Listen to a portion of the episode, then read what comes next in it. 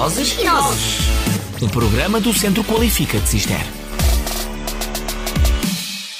Olá, hoje vamos falar de uma alcobacense que tem tudo a ver com estarmos aqui hoje a falar na rádio. Mas não vamos já dizer porquê. Vamos falar de Virgínia Vitorino, que dá nome a uma rua em Alcobaça, a rua onde ela nasceu. Pela primeira vez o nome de uma mulher. É verdade, mas há mais. Só que na realidade há muito mais nomes de ruas masculinos do que femininos. Isso porque somos uma sociedade machista. Eu espero que já não o sejamos, mas grande parte dos nomes das ruas foi atribuído há muitos anos e aí sim, não tenho dúvidas, éramos uma sociedade machista.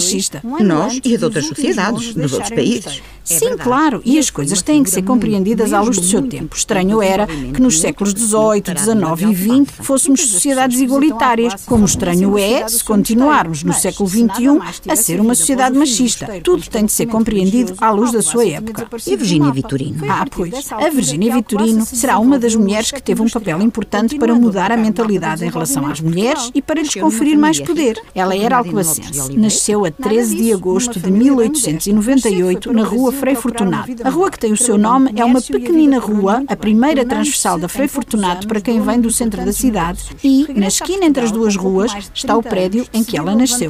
É uma casa de habitação? Durante muitos anos esteve lá o Café Tertúlia, que homenageava a memória de Virgínia Vitorino. Neste momento está tudo em obras. Esperemos que seja para abrir outro estabelecimento comercial que também não esqueça a memória do edifício. Voltando à história, a Virgínia Vitorino foi viver para a capital, onde estudou piano e canto no Conservatório de Lisboa, mas logo durante o curso começou a revelar talento para a escrita e publicou três livros de poesia: Namorados, Apaixonadamente e Renúncia, entre os anos de 1921 e 1926. E ficou mais conhecida como pianista ou como escritora? Ficou sobretudo ligada ao teatro. Escreveu várias peças originais de teatro nos anos 30 e 40 do século XX e traduziu várias peças de autores estrangeiros. Ah, muito bem. E em Alcobaça havia um teatro e tradição de representação. Sim, mas, bem, como se costuma dizer, santos da casa não fazem milagres. A Virgínia, quando vinha cá a Alcobaça, era considerada pela sociedade da época uma mulher um bocadinho diferente, provavelmente até escandalosa. Ela era uma mulher livre, fumava, usava roupas modernas para a época, não deve ter tido uma vida fácil no seu meio de nascimento.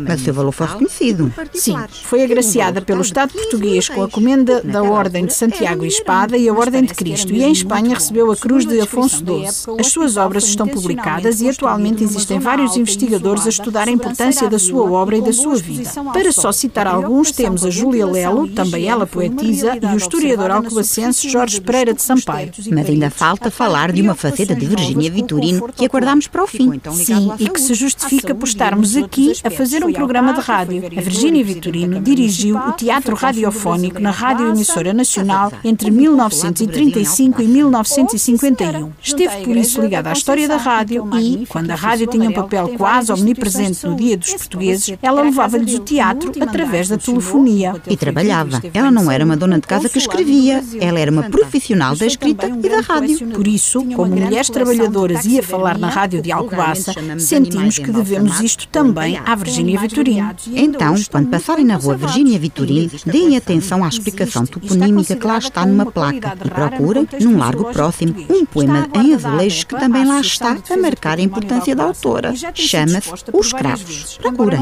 Bom, e as vozes do programa de hoje foram a Leonor Carvalho e a Cristina Carreira. Recordamos que este programa é uma ideia do Centro Qualifica de Cister. Se precisa de melhorar ou aumentar as suas qualificações, dirija-se ao Centro Qualifica de Cister, na Escola Secundária Dona Inês de Castro, através do telefone 262 505 170 ou da página de Facebook ou agendando uma entrevista para analisarem especificamente o seu caso. Estamos à sua espera. E aqui, na nossa rádio. Até para a semana com outra emissão de Vozes e Nozes. Vozes e Nozes. O programa do Centro Qualifica de Cister.